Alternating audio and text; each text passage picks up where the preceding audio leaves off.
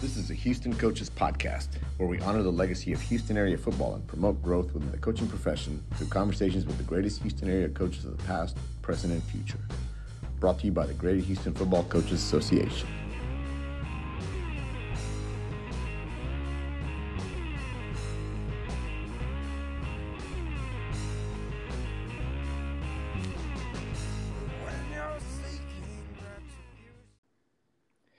Welcome back to the Houston Coaches Podcast. I'm your host, Andres Gomez, and our guest today on the show is uh, the man who began the proud football tradition at Cy Ridge High School, Coach Gary Thiebaud. Thanks for joining us today, Coach. It's a pleasure to have you on. Hey, I appreciate the opportunity. Always love talking to coaches and talking football. Yes, sir. And as, as I shared with you before, you know, the purpose of our podcast is to have a medium in which we can share the wisdom and experiences of coaches like yourself to help guide those of us who are now charged with leading programs of our own and who have to navigate the rapidly changing landscape of high school football today, uh, as well as the future campus and district leaders who many who may be in the early stages of their journey. Uh, so, first off, Coach, if you don't mind, please share, give us a rundown of your playing and coaching career. Well, I was, uh, you know, four sport letterman in high school, and uh, I went to college and played football and in 1976, I graduated and, and came to Dallas and uh, got kind of a part time job at Highland Park Middle School. And then that next that summer, I went to coaching school in Dallas and and uh, took a job at Dulles High School back when it was just Dulles, and it took off from there. So, uh, where, where did you go to high school?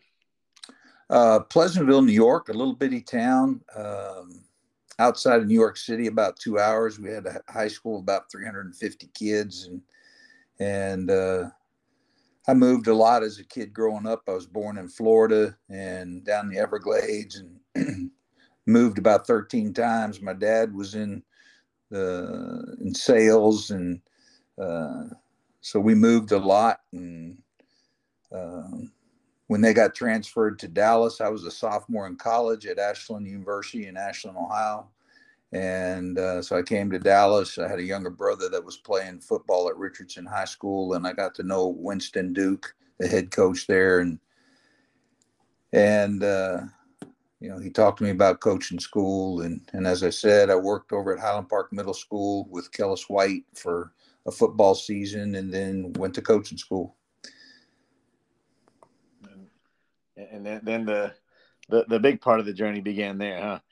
Uh, yeah, it did. It, um, you know, I was uh, ambitious. I knew I wanted to be a head coach one day, and and I, you know, I wanted to take the steps necessary to, uh, you know, give me that opportunity. Mm-hmm. And now, did, did you did you when when what year did you become a head coach? Um, 1987, I was uh, 33 years old, got my first head coaching job at Lindale High School out in East Texas, and uh, had been involved in some really great programs as an assistant coach and worked for some great men. Um, Neil Quillen at Willow Ridge and Buzzy Keith at El Campo and you know Jackie Edwards in the Dallas area and uh, but I got my first head coaching job and went out there. I was there for two years. I realized I knew a lot about coaching football, but not a lot about working with a superintendent. And so I had to reset myself a little bit.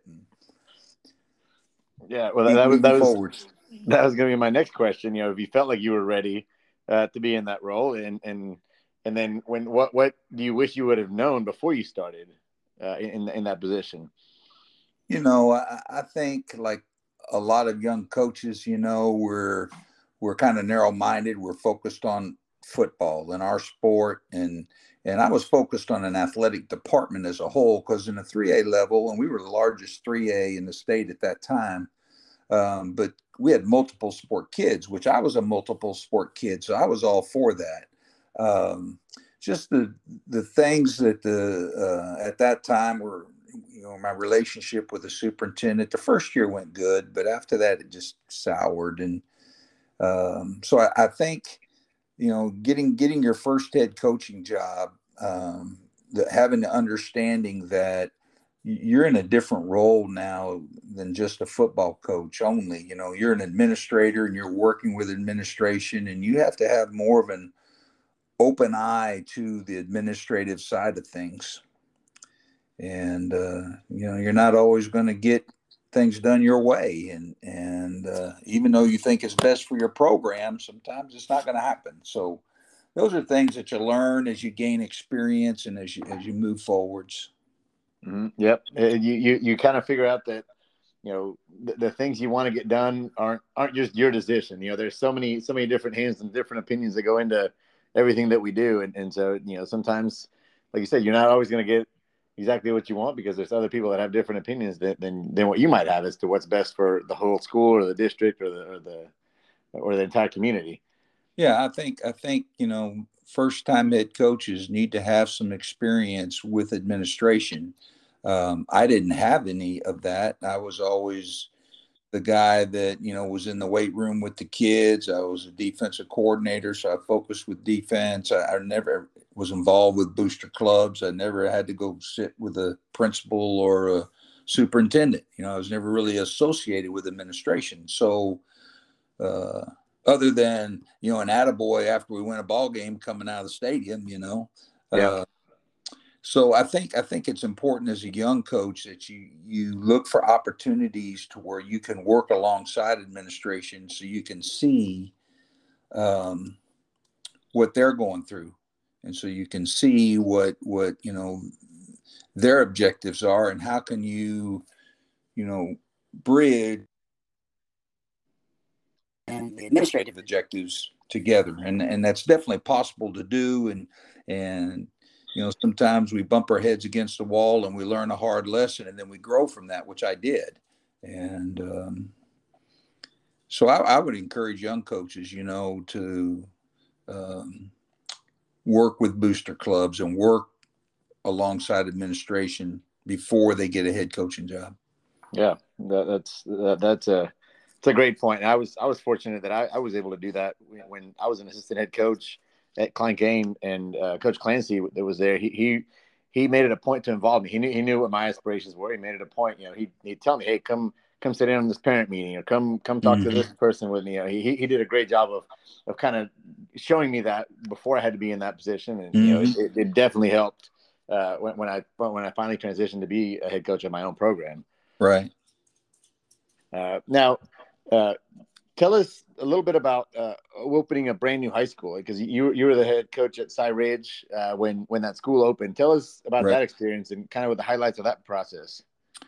You know that it's an amazing experience when you get to open a program for the first time, and it's all new and you know, I didn't think I was going to get that job. I was at Langham Creek as a defensive coordinator, and and you know, we had some really good years and good runs. I was there about eight or nine years working for Dennis Damel, a great man and great football coach, and uh, um, Cypress Ridge was going to open up, and and so the, the AD got in touch with me. Said, "Are you going to apply for this job?" And I said, "Well, we're playing a season right now, and I don't apply for a job while I'm still coaching kids. So, and I think we may have a chance to play for a state championship."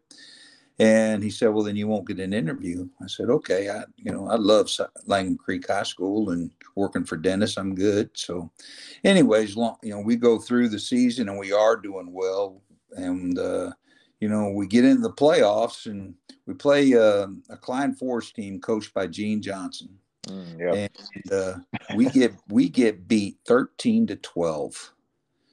And we played lights out, you know, in that ball game and and drove the length of the field at the end of the game. I mean, we're at the five yard line to kick the winning field goal with hardly any time on the clock.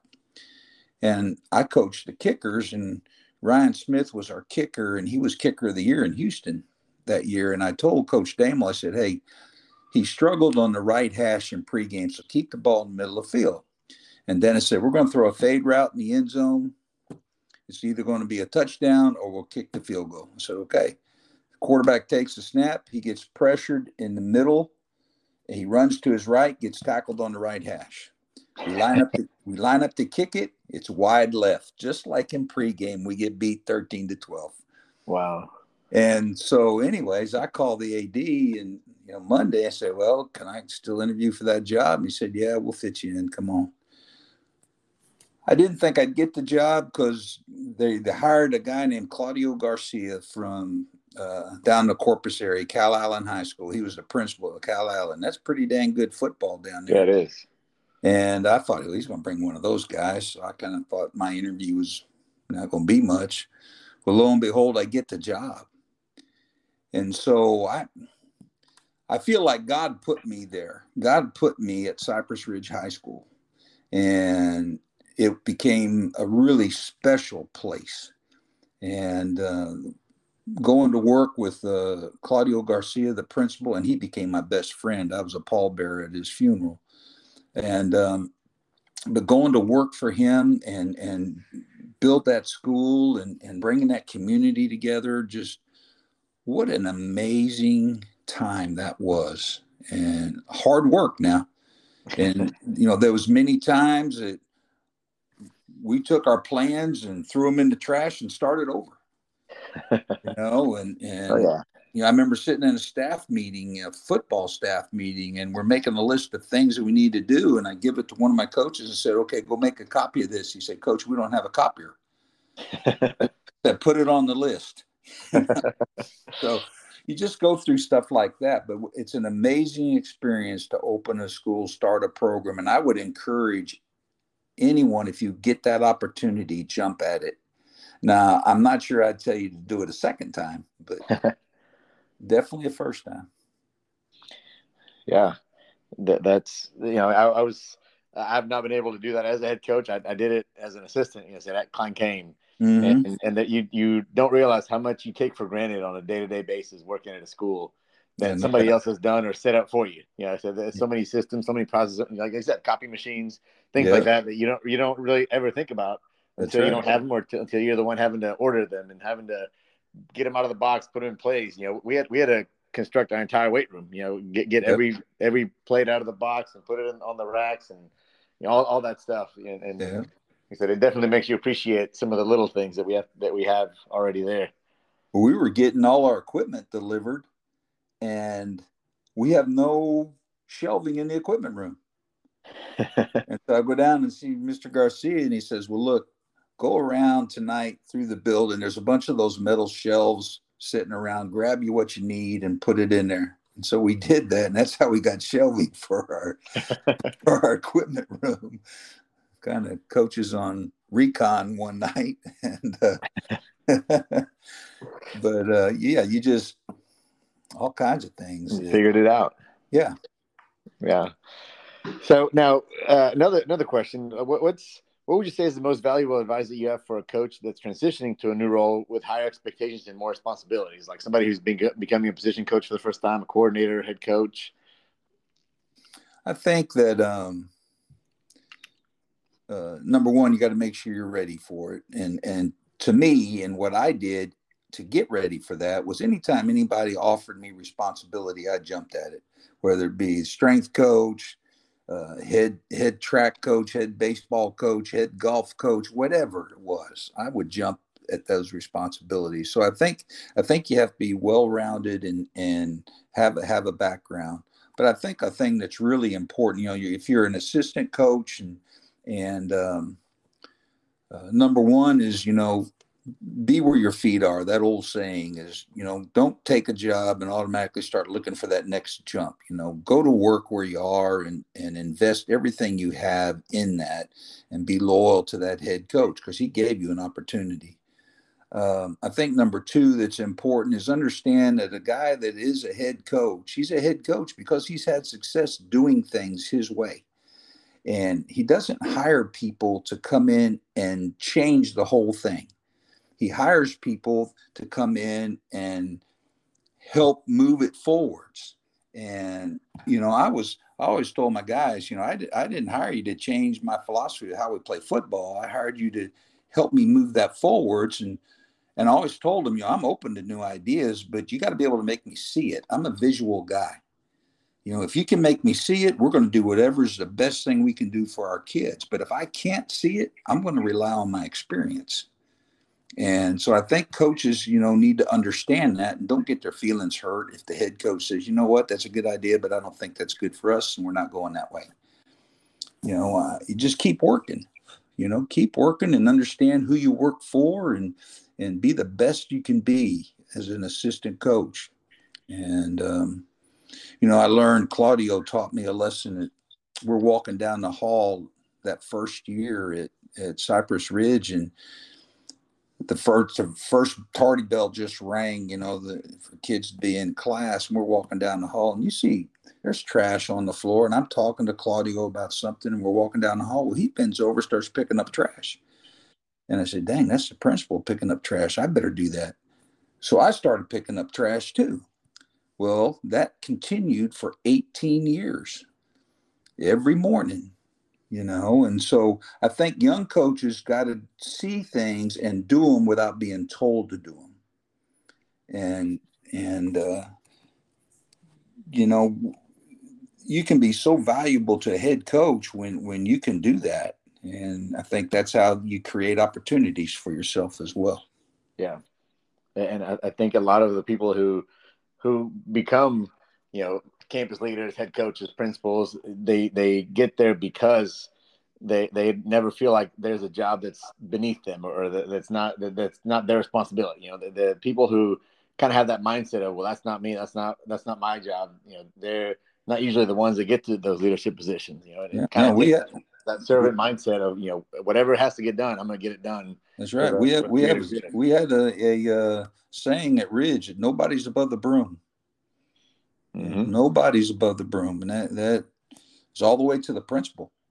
And you know, he taught me that, and I instilled that on my coaches. And uh, so that's just, I think that's important as far as young coaches and wanting to move up in the profession.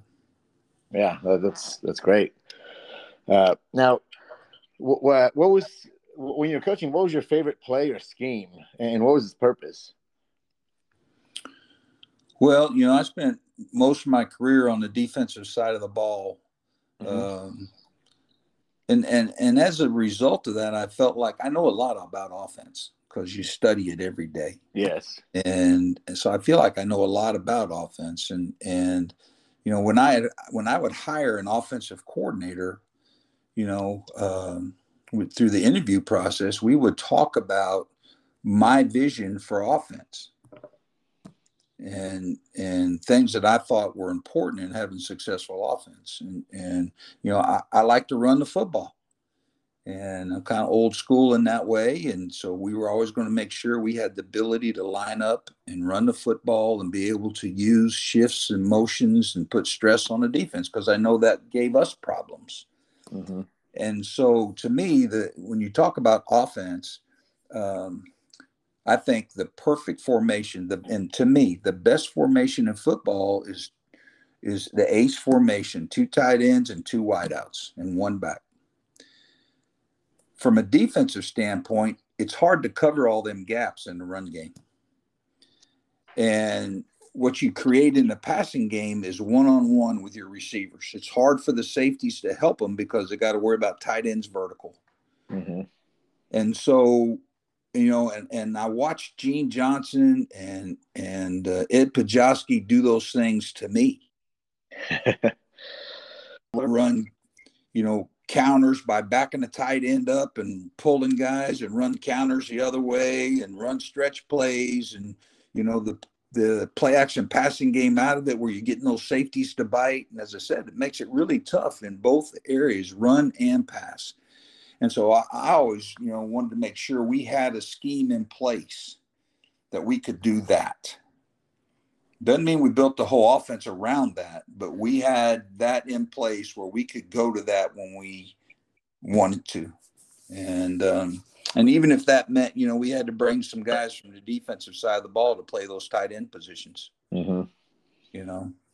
Yeah, I, so, I, that that was that was a staple of you know Cy-Fair High School. The the two tight sets and no doubt, and and they seem to always just have have a stable of of big tight end looking kids to be able to run that offense. Yeah, no doubt, and and they did a fantastic job with it.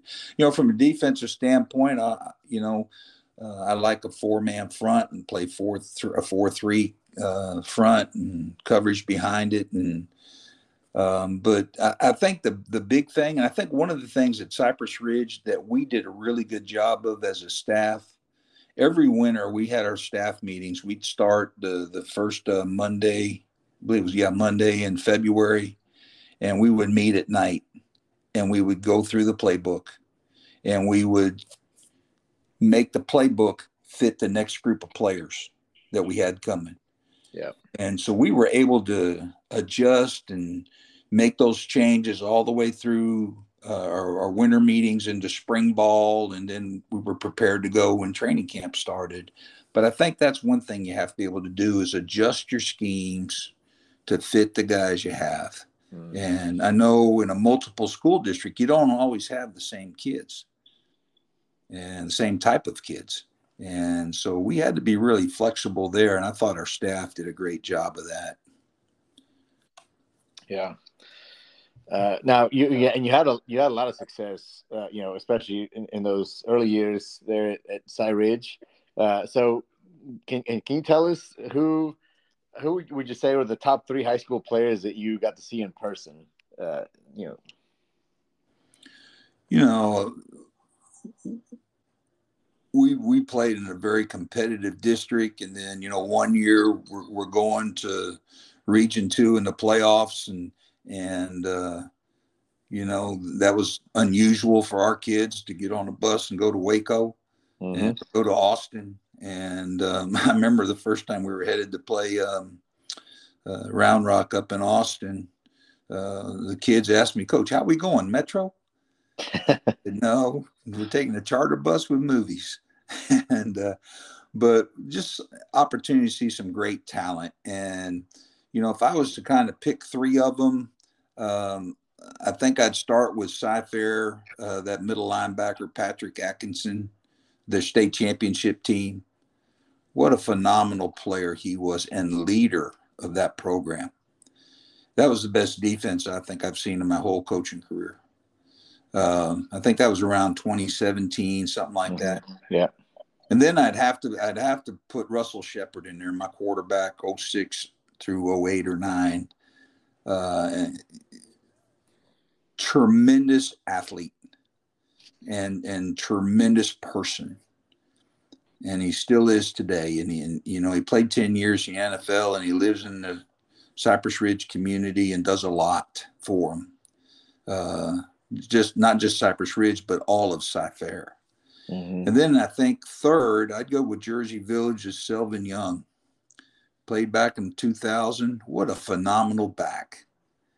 And uh, he, um, you know, played at Texas and played in the league for a while. But I remember I was a defense coordinator at Langham. We were talking about this sophomore running back we were going to get after when we were playing Jersey Village.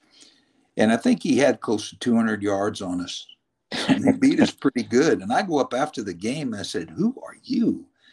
He said, Sir, I'm Selvin Young. And I said, I will never forget that name. And so the next two years before the game, we kind of meet at midfield and shake hands, you know, and we developed a relationship. And, uh, but he just was phenomenal, a phenomenal running back. And, um, coached by David Snookhouse there at Jersey Village. But I think those three guys and other around Houston so loaded with talent, but those three really stuck out in my mind. Yeah, and, and you know it's funny you say that about Selvin Young because I was I actually happened to be a freshman coach at Tomball in 05 and 06 and you know we were in the same district with y'all uh, one of those years and and mm-hmm. we we went over to your place you know with with my freshman team and you know your quarterback was Russell Shepard uh, on that freshman team. And I remember yeah. after the game doing the exact same thing. I, I, walked, I asked the coaches, I said, "Who is that quarterback? I need to remember his name because he is special." And and mm. and I the same thing. I went and shook his hand and and and said, "You know, great job," because we I think y'all beat us. You know, we we kicked the we we kicked the last second field goal and missed it. And you know, I mean, it was it was a really close game, but we, we just we couldn't do anything against them. And I remember, you know, some of the some of the coaches, you know, after the game saying, you know, yeah, that that there was, you know, everybody was wanting to try to get him on varsity as a freshman because he was that good, and, the, and that you kept saying, you know, we're gonna we're gonna leave, let him let him play here, let him learn, and, and then yeah. you know, he can he can get, go on varsity as a sophomore. But you know, I had the exact same experience of just like wanting to know the kid's name because I was you could tell that he was going to yeah. be a phenomenal player. Yeah, he's a great man. Mm-hmm. Yeah, and uh, now my my final question, and this is something I like to ask all of the coaches is, uh, you know, how how would you explain Houston area football and its legacy to someone who has never been here or, or has never been around it? You know, I've coached in the Dallas area and I coached in East Texas, Central Texas, and coached in Houston. I started my career in Houston and then I, I went north and actually I went further south to El Campo, then back north. I spent a year at SMU and bounced around and, and um, the, the thing that, that always came back to me is how different the coaches are in the Houston area versus the Dallas area. And and and that we get along down here. You know, you can try and beat somebody's butt on Friday night and the two families are going out to eat on Saturday. you know, I mean it's uh-huh. it's it's amazing because it's not that way in Dallas. They hate each other in Dallas. and uh but down here in the Houston area, there's a lot of camaraderie. You go to, you know, you go to events. The Greater Houston Coach Association puts on events, and you go and you know you you get a chance to talk to guys and and get to know guys off the field and develop some friendships. And like I said, Friday night now there are no friends, but after that, you know, after that you get along and you can have clinics and share and yeah, I remember when I was at Langham I would hold defensive clinics and I would invite like 10 or 12 guys from around the Houston area to come in and speak at my defensive clinic at Langham. And what I did was I had different different uh, things to talk about on a little piece of paper in a basket. And they didn't know what they were going to talk about. They just drew it out of the basket. So they had to do it on the spot. And uh, and I'd feed them fajitas and all that. But we had a great time of sharing knowledge and ideas and how to do things and and I think that's great about the coaching profession because coaches are willing to share. You know, the, you you speak at a at a Greater Houston Coaches Clinic, and you know your opponents are out there listening to you. Mm-hmm. Yeah, but you, are always trying to promote the game of football, and I think that's one of the great things of, the Coaches Association is how they promote the game of football and that's why it is where it is today. And I, I think Houston football um, is as good as it gets. And, and you can say, well, the Dallas area has won more state championships. Well, that may be true. But I guarantee you, there's not the camaraderie and the willingness to work together for the sake of football in Dallas as there is in Houston. Mm-hmm. Yeah, that, that's that's phenomenal. I mean, I think we need to we need to figure out a way to start those those clinics again. I love the the grab bag, you know, topic and yeah, uh, kind of putting somebody on the spot. I think that that's I, I love it. I want to I want to try to figure out a way to get that get that going again. I, I'd, I'd love to take part in that. That was a fun time, and we did it like I said when I was at Langham Creek, and and then when I got to Cypress Ridge, we were basically you know, because we were building a whole new program, and and and so we would basically do, uh, you know, our own in staff stuff, and and trying to grow ourselves as coaches in our in our program. But um, you know, I think that you know, hiring a staff is critical.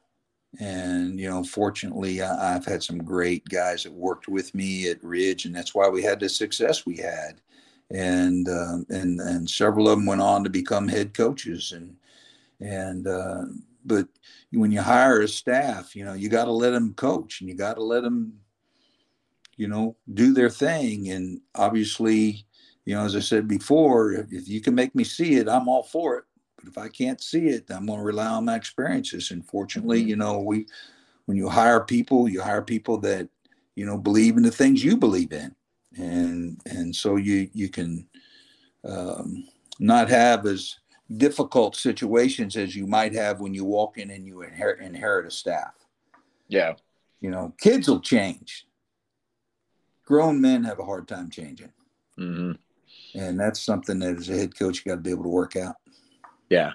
I always tell my coaches, you know, that we're going to have the same vision. We're going to have the same, you know, uh, stick stick to the plan. But the the day to day things, I want their personality to show to show mm-hmm. up and shine. You know, I, I don't want them to be robots just doing you know the tasks that they're asked to do. I want, I want them to put their own spin on things, put their own personality mm-hmm. things, as long as it lines up with with our overall goals and uh, mm-hmm. and, and vision. Then that's you know that, that, that's how you you create. You know that's how people have job satisfaction. You know, if you're just yeah. doing something the way somebody else wants to do it, and you're just said just like you might as well put a robot there to yeah. do the job because it's not not going to be very very meaningful.